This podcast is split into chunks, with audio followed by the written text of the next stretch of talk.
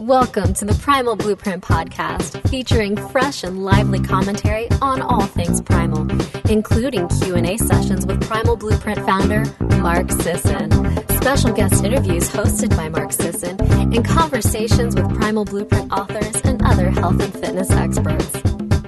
The show is presented by Damage Control Master Formula, the world's most potent multivitamin, mineral, antioxidant, anti-aging supplement available at primalblueprint.com.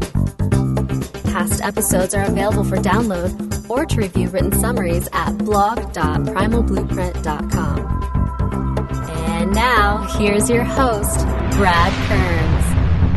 Welcome, listeners, to another edition of the Primal Blueprint podcast. And today we have Mark Allen with us. And if you're not familiar with the sport of triathlon, you know that uh, Mark Sisson and myself have that long history in the sport, and we're talking to the greatest triathlete of all time, and it's such a privilege to get you on the podcast, Mark. Yeah, I thought you were the greatest triathlete of all time. Uh, I got it. I guess I got that wrong. I don't know. Well, as the quote goes, the older the older we get, the faster we were. and um, offline, we were talking about how how impressive our performances were way way back when. So it it is true. I mean, uh, you know, it's it's a marvel. And in your case, uh, for those listeners unfamiliar with your career, the the amount of of work you accomplished and how hard you worked. And of course, the success you had too, but the whole package of what you did to be really one of the pioneers of the sport, one of the early, early guys, one of the earliest professionals ever to actually you know pick up a check and make it your profession, but also the longevity of going. Um, you won the world championships in Nice, France, ten times out of ten tries, and then over in Hawaii, the Hawaii Ironman, you bagged six victories in Hawaii. Um, had a few more tries than than six, but that's part of the allure of your story and your your characters that you struggled so much as an athlete and, and tried so hard to, to achieve that ultimate goal and had assorted setbacks and then came through and, and found the winning formula and, and you know piled up those wins and that overall competitive record that's still unrivaled today. Yeah, you know, I, I, I always, I was cynical at points during the early years of Ironman racing, thinking, you know, why haven't I won this thing? I can win other races everywhere, but I come to Kona and I have, have the major meltdown. You know, I can, I can be leading the race off the bike. I can be leading the race halfway through the marathon. I can be leading the race with three or four miles to go, but I can't cross that finish line in first. But uh, in retrospect, looking back over you know the sum total of everything, I realized that it was those those making it through those tough races in the toughest moments in the tough races where it didn't turn out right that enabled me to then sort of draw upon a steadiness when I was actually having a good race uh, to make it come out the way it did and get those six six victories. Because no matter how um, great the race looks from the outside at Ironman in Hawaii, there you have a thousand moments where you want to quit, where you want to give up, where you know your, your energy is fading, where somebody's farther ahead than you had planned them to be, and um, you know it, it takes it takes a certain amount of steadiness to just stick with it and, and, stay fully engaged regardless of how impossible the outcome might look. And that, that's that's kind of what i learned in those early earlier years racing there where uh, you know i was second third fifth but not, but not first. And in the end that was the gold that enabled me to uh, put the, the six victories together part of it anyway. Uh, and I, I think the cool thing here i mean this is not a Tri Geek podcast. If you want to go and listen to Mark talk at length about the intricacies of the racing and the, the wins and losses, there's some great material on the internet. But most of our listeners are just primal paleo healthy living enthusiasts. But mm. that point that you jumped right into, I think, is relevant to all areas of life. And you and I have both been retired from the professional circuit, blowing our brains out for many, many years. But you pull on these lessons and that ability to release your attachment to the outcome, something you want so badly, you want to succeed so badly, but sometimes that can get in your way. And it, it happens in the workplace, relationships, uh, all kinds of fitness goals, losing weight, being too fixated on the outcome, and struggling accordingly. You know, there has to be a certain amount of um, sort of satisfaction or pleasure in just making those small steps and uh, uh, uh, you know progressing toward whatever that big goal is uh, to the point where the small steps become the the great victories and when that happens then that puts you squarely in the crosshairs of achieving that ultimate goal of whatever it might be losing weight being more healthy uh, becoming a faster athlete, better person, whatever it is. But all, all of those all of those big changes uh, happen very slowly over time, as as you know, Brad. And um, you know, I, I, had to learn that as an athlete that uh, you know fitness doesn't come at the speed of Twitter. It takes years to develop that real core fitness and to do it in a way that, that it's healthy. And you, you touched on that a little bit. Um, you know, my career lasted 15 years as a professional triathlete, which was longer than most, uh, and I and I was able to pretty much get a little bit faster each of those 15 years, which was unheard of. And um, you know, my I, my approach was to do what I could, uh, but still honor my body. Uh, meaning, you know, certainly at, at points I, I pushed the limit of what I was capable of doing, but then I would back off and recover. Um, I took long off seasons. I didn't over over race, and uh, I think it's because of that. You know, I had a, a, pretty long career and was able to win Ironman at age 37, which in my final victory, and that was the oldest champion at that time. Well, I think that's we all uh, looked up to you. You were setting the pace in the sport and winning all the races, but at the same time, you were probably one of the least. Um, obsessive compulsive types and it was a wonderful lesson for me especially because you know you, you want something so bad and, and there's guys in front of you on the race course in my case um, and uh, you know we, we were so programmed to think that the way to get there is to just uh, push on the gas pedal harder mm. and i remember um, going down the, the world famous Tuesday run in San Diego, of which you were a, a, frequent participant. And it was a, it was a real big time deal, right? There was 50, 60 guys out there in the parking lot and the pace was very lively and you would see all your top competitors on the world circuit. So you could really gauge how you did. And, you know, I'd, I'd go down only occasionally from my training base in LA and it would be on a day where, geez, I better get ready to bring it. I'm not just going to drive down there for fun. I'm going to, you know, try to stay in the lead pack. And I remember one day going through that grueling 12 mile uh, running session on the trails in North San Diego County, and then finishing and uh, stretching out in the parking lot and chit chatting. And then here comes running up the road um, the world's number one triathlete, Mark Allen, several minutes behind the final guy, the final straggler in the back of the pack. And I, I went up to you in the parking lot. I'm like, Mark, what's going on, man? You're you're so far off the back. People are already heading out to breakfast. And you told me that, in case you don't remember, Mark, I know you did a lot of Tuesday runs. You told me that you overslept a bit and started the workout late. And it's like for the outside observer, looking at the you know the great sport of triathlon and the guy on the magazine cover every month and he overslept a bit and missed this most important most lively competitive workout of the entire week down there with all the top pros. I loved my sleep. That was one of my secrets. Uh, you know i w- when i was done with my training at the end of the day i was done and i, I didn't uh, I didn't obsess. I didn't analyze. You know, it's just like, okay, I, I, did my swim, my bike, my run, and now I'm done. And then I was just, eh, just myself, a normal person that had nothing to do with with being a triathlete.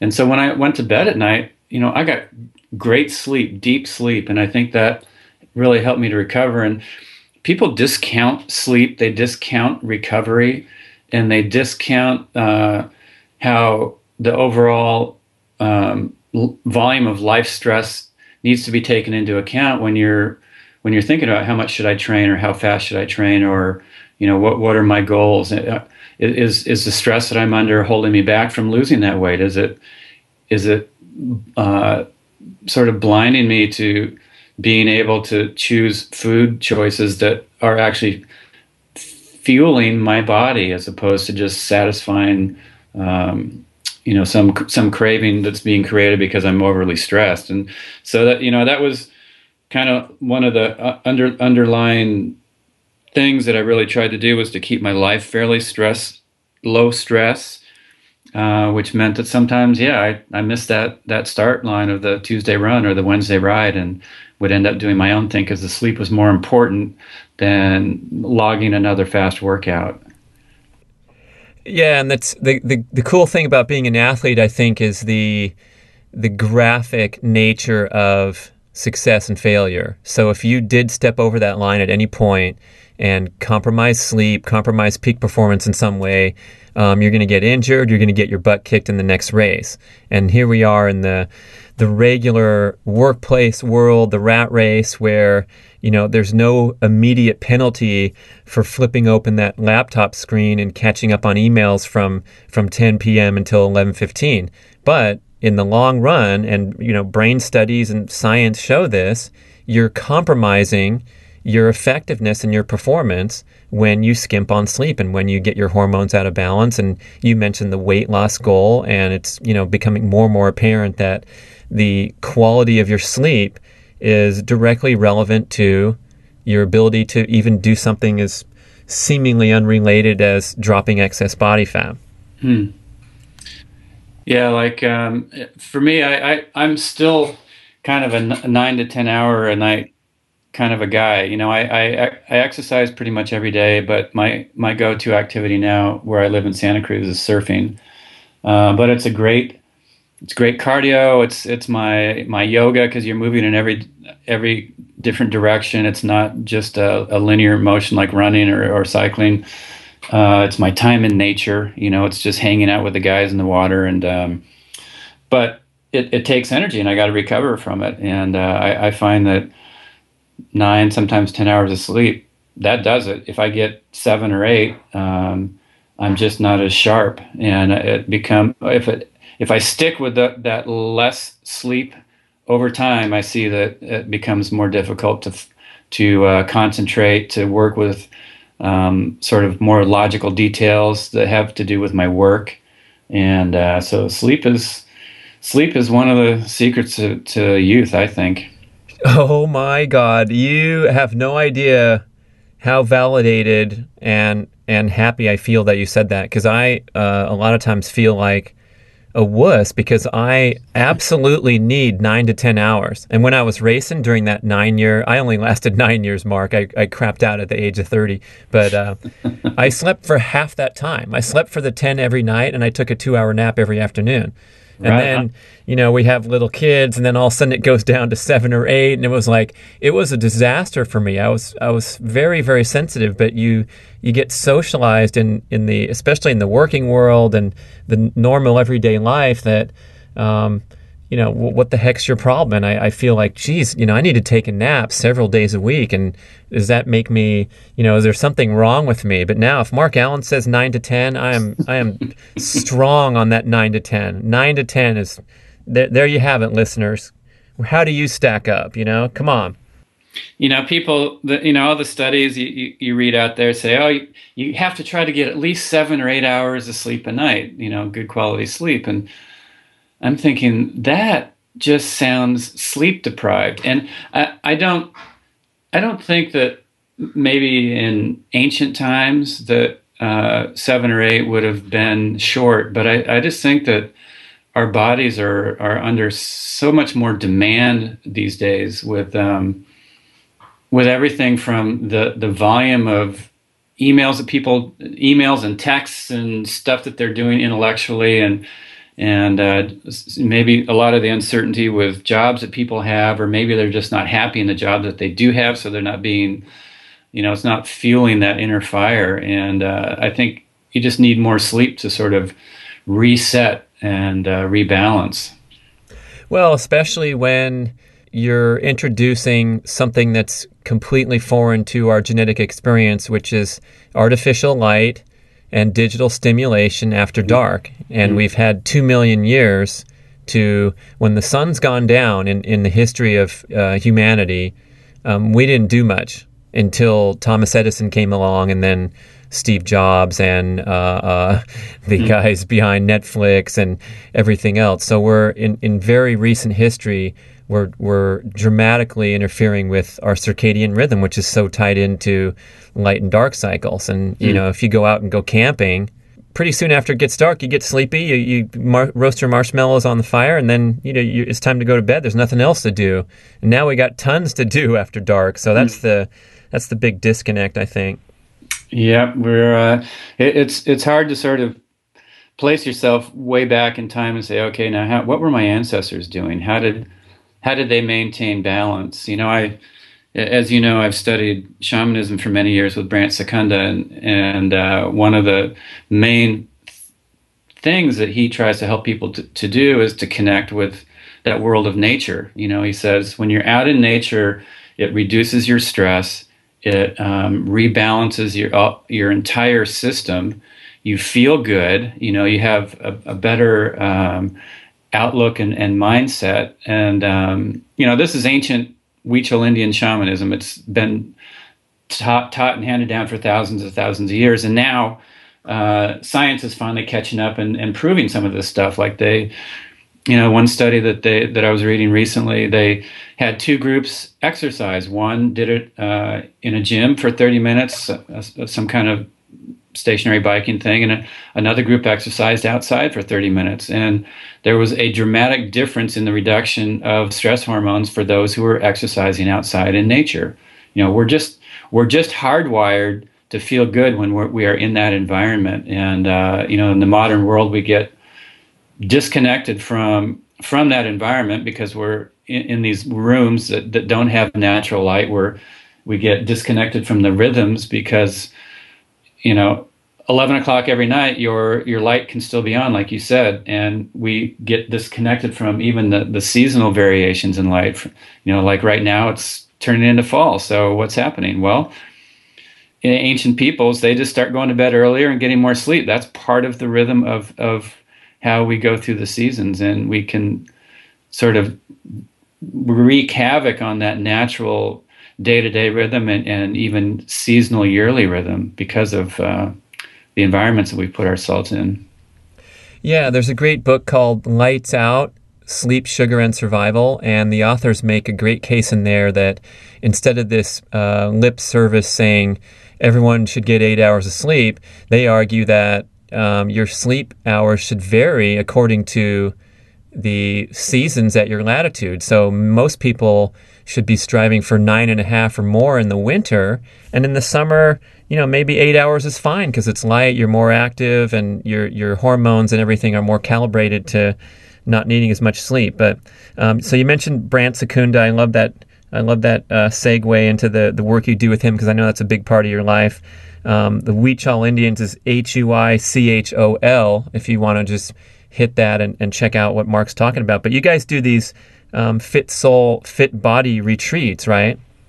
Yeah, they're they originally started we uh, around 2000. We called them Sport and Spirit, and then eventually. Uh, uh, and we integrate those two themes of you know getting your body healthy, but also getting your internal environment, your spirit charged up, and and how do, how can you do that? How can you do that in the modern world? How can you integrate those two themes of, of moving your body and um, really adopting positive a positive mindset, a positive connection to life and to your own life to really bring more health and happiness. And so out of that, we were actually offered a, a book contract to um, put a lot of that material in, in, written form. And so we wrote a book together that came out around 2007 called Fit Soul Fit Body, Nine Keys to a Healthier, Happier You. And um, we actually have one of our workshops coming up November 7th through 9th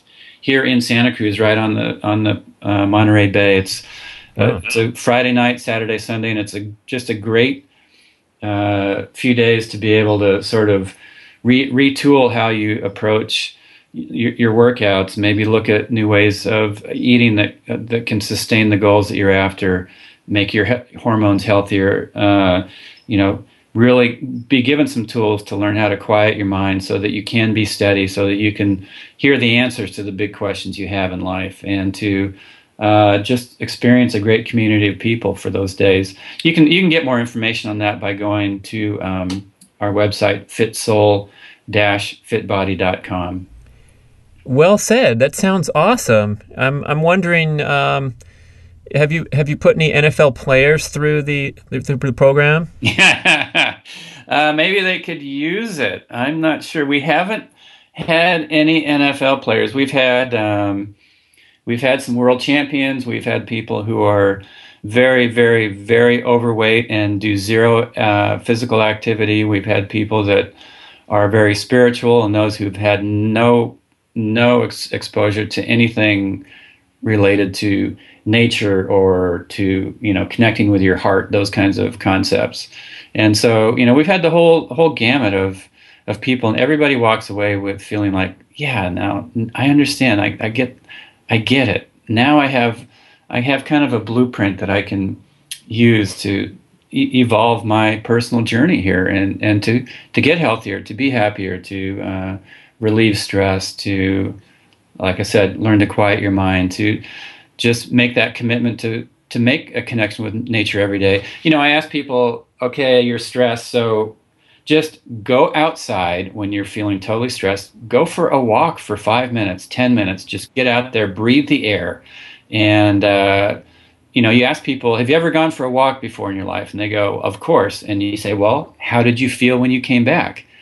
Clearly, everybody feels better when they came back. You know, it's just, uh, we're just hardwired that way. We move, we feel better. We're outside, we feel better. We're in rhythm and in sync with the seasons, we feel better. Why not feel better? This podcast is going so well. I am I'm totally digging it. And listeners, you, you get how Mark's like hitting the same wavelengths that we love to talk about, like hardwiring and everything. Thank you so much for joining us. I'm I'm I'm digging it right now. I know the listeners are too.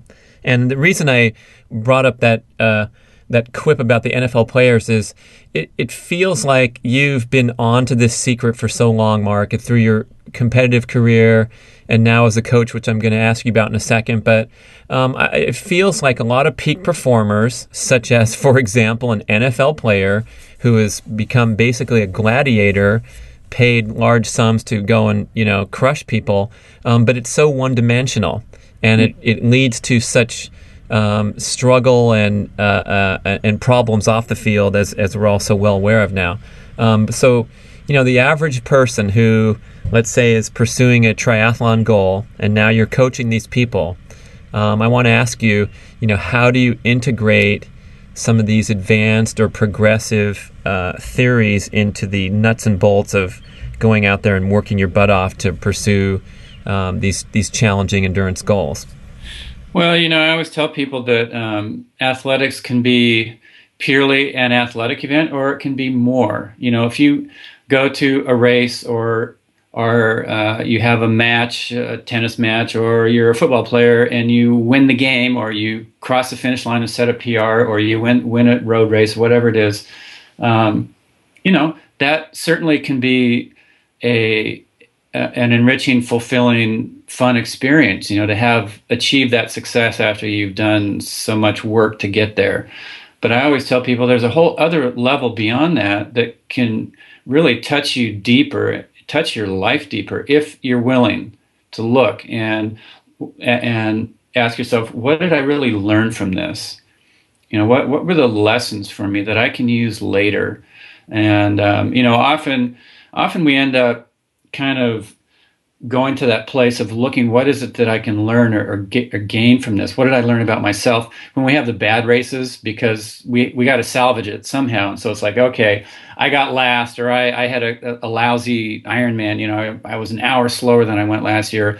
You have to salvage it somehow. And so a lot of times you will look and say, okay, yeah, I had a I had a bad race, but I stuck with it through those moments where it was really tough, and I just broke it down into smaller chunks. And then I, I found that place inside of myself that said, hey, I'm lucky to be out here.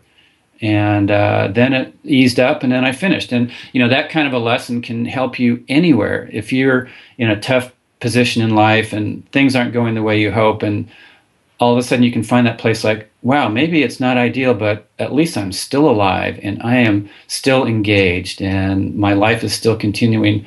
Then all of a sudden you feel gratitude and then it, the whole complexion changes. You know those are the kind of lessons that you can learn through competition through sports that are they're they're the gold. You know that's that's some of the stuff that maybe you will only learn because of those difficult things you had to face in, in your competitions. And so, yeah, you know, I try to tell people have it be an athletic event, but have it be something more for you. And if you can, if you can find that something more, uh, then it's it's some then your performances will be something that not only enrich your right your own life, but they'll probably inspire others and there'll also be lessons that you'll be able to use to help other people out. And I, am not so sure if uh, you know a guy in the NFL is having those kinds of reflective experiences about what they're doing out there, but certainly it could be something that that's what happens. You know, I I wrote a, a another book that just got released called The Art of Competition, and there's 90 quotes in that book that talk about competing and and personal challenge and, and achieving personal excellence that are a lot more thought provoking than just numbers in a logbook and how many quarters you need to do on the track, that kind of a thing. And each each photo is paired with a photo from nature. Each quote is paired with a photo from nature, laid out in two page spreads. And so I've I've integrated kind of a lot of these themes that we're talking about today, Brad, of you know, the photos from nature, they're like the aha, wow, look at that, you know when people just look at the, the images, they feel good. And then when they read the words and, and think about it and let them soak in deep, uh, then it touches them on a on a broader level that will help them in anything that they're doing. I think I think that a lot of people are missing the greatness of sport because they are just focused on the numbers and the results. And those who have transcended the numbers and the results and found themselves and found parts of themselves they never knew they had because of the sport, uh, because of sports, because of athletics, the community and the training. Um, that's that's where that's when sport really becomes something great. You know, I, I, just wrote something that I put up on Facebook the other day. It said um, something to the effect of Iron, Man forces you to become less of who you think you are and more of who you are supposed to become. And um, I think that's, you know, that could be said really about anything that we're doing. But if you're putting a lot of effort into athletics, allow that to transform you and make you a better person. Let's take a moment of silence to absorb that for a second. okay, that was a little heavy, huh? That was, was, awesome. That was, was awesome. I, post, I posted that, and hardly anybody comment. yeah, was, was, it was it not shallow enough for everybody? I don't get it. You get more comments on, oh, I just I just got some time in the green room with eight foot eight foot swells. Awesome, Mark. That's killer, dude. Wish yeah, I was there. yeah. One of the biggest one of the biggest Facebook responses I've ever ever had was I I um, post I have a cat and I I posted a picture of the cat and I just put the question dogs or cats. and I had I had hundreds of people. Oh, dogs because oh no, cats because you know. Anyway. Endless debating back and forth. Yeah. Um, so before we uh, before we wrap this up, there's there's another um, element that I, I, think you've already given us some clues about having that mindset going into pursuing endurance goals or any kind of uh, challenging fitness goal. Um, but as you probably know, the Primal Blueprint likes to um, disparage these trends toward chronic cardio, as Mark calls it, where your endurance pursuits or, or your fitness pursuits of any kind become so extreme that they compromise your health because the stress becomes chronic rather than intermittent or sporadic, which is more what we're hardwired for. Mm-hmm. So you have these guys, you're in business. It's called Mark Allen Online, right? The, yeah, the, the coaching website? Actually, I changed it. It's called oh. markallencoaching.com. Oh, okay, markallencoaching.com. Yeah, it's um, actually it'll it'll be uh, up in probably about two weeks. Well, by the time we air this, we'll maybe we'll time it with the launch of that coaching website. But you've been coaching for a while, and so yeah. people people show up at your doorstep, your virtual doorstep. I don't know. Maybe some people stalk you in Santa Cruz. I'm not sure, but um, they show up and they say, okay, uh, I got a family, I got little kids, I got a full time job, I'm an executive, busy, and I want to do this Ironman distance triathlon. So right now we're in a we're in a bit of a um, conundrum about how to preserve health with such an extreme and fully packed life. So how do you address address that physical element of of doing um, the sport in a healthy, balanced manner? Yeah, no, that's a great question, Brad. Because um, a lot of a lot of people and a lot of coaches just train for endurance events uh, at at, a, at way too high of intensity for the body to be able to have come out the other end healthy. And so I I'm very careful with my athletes and making sure that um, the majority of their workouts are are fairly aerobic. You know, they're they're physiologically low stress on the body, and you know every now and then, clearly, if they're going to have a their their ultimate peak genetic performance, they have to do some faster speed work. But I I parse that out very sparingly because uh, you know high intensity endurance training will just ruin your body. It ruins your body if you don't get injured you know, your whole cardiovascular system is going to end up looking like a, an old jalopy very early in a, in life. And so, um, you know, and, and it's interesting because people that come with, to me from other coaching services where maybe they've had some good results, but maybe some bad ones. Uh, you know, at first they're like, "Wow, you're having me go so slow; it's not doing any good." And I'm going, "No, no, no. It's you're you're getting the right type of training now." And over time, they see that um, you know those little niggling injuries go away because their body is is not overstressed. Uh, they feel good. They're not exhausted all the time. And in the end, and they have these great races, uh, feeling solid all the way through, and, and, not taking as long to recover. And you know, I, th- I think that's just a stamp of approval that shows that you do need to train, but you don't need to train as hard as you probably thought you did to have great results. And so if, if people can sort of temper that type AAA enthusiasm and go back to, as you're talking about, how we're hardwired from ancient times, you know, our ancestors did not go doing intervals and fartlek up and down hillsides. Everything they did was steady. And that's how we're hardwired to get, get more healthy is to do fairly steady, low intensity type of um, exercise. And if we do that, then our bodies going to are going to get stronger and healthier, and we'll live longer. But the whole uh, type AAA speed work three times, four times a week, long rides, killing yourself, long runs, running super hard. Well, we all know what the results of those are. Yeah, unfortunately, we've had to sit here and watch our peer group uh, numerous members of uh, you know the old time triathlon guard uh, suffer from serious cardiovascular problems, heart attacks, um, heart abnormalities that cause them to immediately end their careers and so forth. And it's it's getting to be it's a topic that Mark's written about on Mark's Daily Apple uh, mm-hmm. from time to time, and it's it's no funny business that you know this this fitness pursuit uh, can can quite quite easily compromise your health if you don't do it right. Mm. That's the, that's the key of the balance, right? And in the last uh, you know couple decades, have you seen some breakthroughs in terms of advancements, technology that uh, perhaps allow people to. I know they're still not going as fast as you did 25 years ago in Hawaii, which is pretty incredible. Uh, but overall? Is is it easier to train smarter and more effectively now? I mean, we're really getting big on this HRV thing, for example, and I don't know what else you've seen out there that you really like in terms of progress.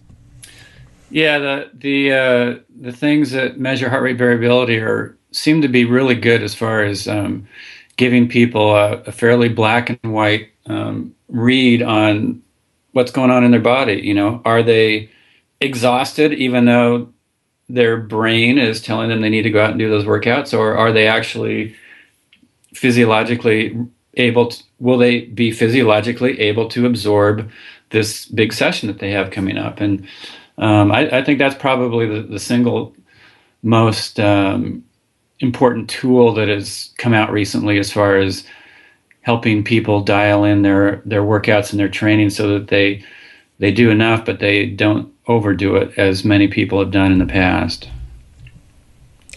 Yeah, and there's also um, you got to put in a plug for that that low tech option too, where the guy who's sleeping in a little bit and missing the start of the workout Um, I think that's a I, that's why I like to tell that story. It's a pretty profound, um, you know, insight that you're you're committed to the you know the correct process and the healthy process more so than the ego and all these frailties and and um, you know misguided uh, approaches that you, that we see so frequently with you know the, the run of the mill person just walking by the window of a, a, fitness facility and seeing someone struggling on the stair climber, the elliptical, um, and realizing, as you just mentioned with your athletes, you, even the top top athletes in the world are mostly comfortable during their training sessions. Is, is that is that correct? I mean, you're not killing yourself every day, but you're going fast, and and you blow by someone on the sidewalk, and they're like, "Wow, there goes Mark Allen. He's really running fast."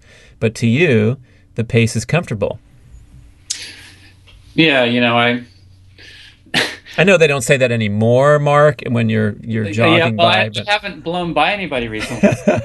Let me see if I can remember what that was like. I, you know, years ago, a couple years ago, I was in Boston at a, you know, it was in February. I was giving a talk and uh, got in that uh, in the evening, and I wanted to just do a little exercise. It was freezing cold, so I went to the, the little health club thing in the hotel and was running on a on a treadmill and you know i wasn't paying attention to the pace or anything but the thought occurred to me let's see when i when i did ironman i ran about just over six minute mile pace you know 605 610 sometimes a little faster for sections.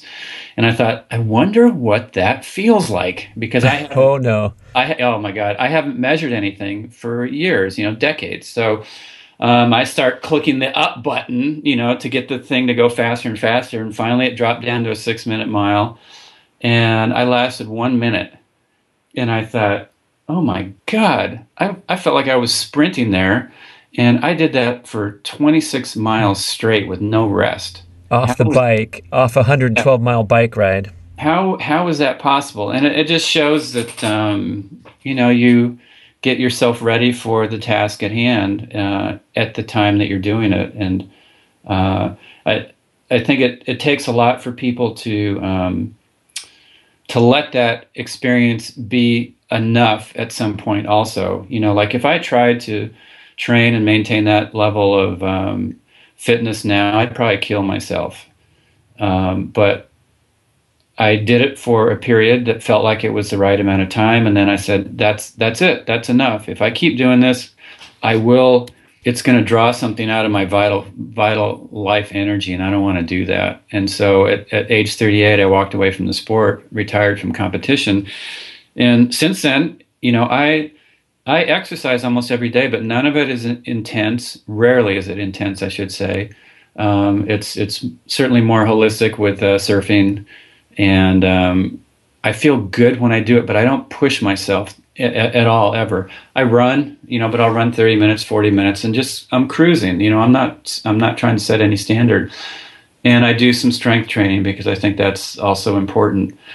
But um, where I'm getting at with that is that, you know, I'm 56 and I feel extremely healthy, probably healthier than I was when I was racing, but I'm I was more fit then. You know, you're you're right on that edge when you're at the top of peak performance, and you're one step away from being injured or completely burned out. And um, nowadays, I'm I'm definitely nowhere close to the burnout edge, and uh, I'm don't feel like I'm very close to the injury edge either. So I think I'm doing things the way the way that we're meant to be doing it. Yeah, well said. Thank you. I, I feel the same. Like I'm, you know, in many ways healthier and fitter in a broader sense. Uh, here, almost I'm almost 50 now. Mark, God, everyone's getting old. Um, but you know, when I was 30, I felt like I was beat up, and and I felt like I was 80 in many ways. Even though I could rattle off, you know, the only thing missing from the picture now is uh, you can't do an eight-hour Ironman anymore, and you probably don't care. I don't. yeah. Um, so I'm going to leave the the listeners with this great uh, quote on the page of your book and and plug that book again, The Art of Competition. Um, we're here in the the late fall and Christmas is coming up, and it seems like a really good Christmas gift idea to get for sort of a coffee table thing, but it's not just um, you know superficial stuff. You'll learn some some uh, great insights from the quotes blended with the pictures of nature. But they, they call the book uh, an iconic combination of inspirational quotes forged in the heat of competition and blended with breathtaking photos from the world of nature. It relieves the outcome of being important to bestow the highest significance to the exact moment at hand when nothing else matters. That focus quiets the mind, initiates stillness, and opens up every facet of one's being in order to lock in and ignite the potential just waiting to be catalyzed moment by moment. When past and future disappear and winning and losing are forgotten, competition subsides, leaving the only possibility that anything is possible. Wow, who wrote that? I know, oh, that's pretty awesome. yeah, you, if people go to um, the website is art-of-competition.com, art-of-competition.com, and you can see uh, some samples of some of the photos and uh, a little more information on the book, and you can order the book online right there. And um, there's there's two versions. There's a regular edition uh, that's 200 about 224 pages, and then a limited edition that has 24 quotes that I've taken from the main body of the book and written expanded thoughts on what they what I think they mean and and how they can be used. And uh, the limited edition has 48 extra bonus pages in it. And uh, there's only 600 of those that are printed that will ever be printed in English. They're signed, uh, signed and numbered, and uh, I've actually sold just over 300 of them. So they're going fast. And once they're gone, those limited editions are gone for good. Dude, I'm on that right now. That's you have to go to the art dash of dash competition to get the limited edition. Is that what you're saying?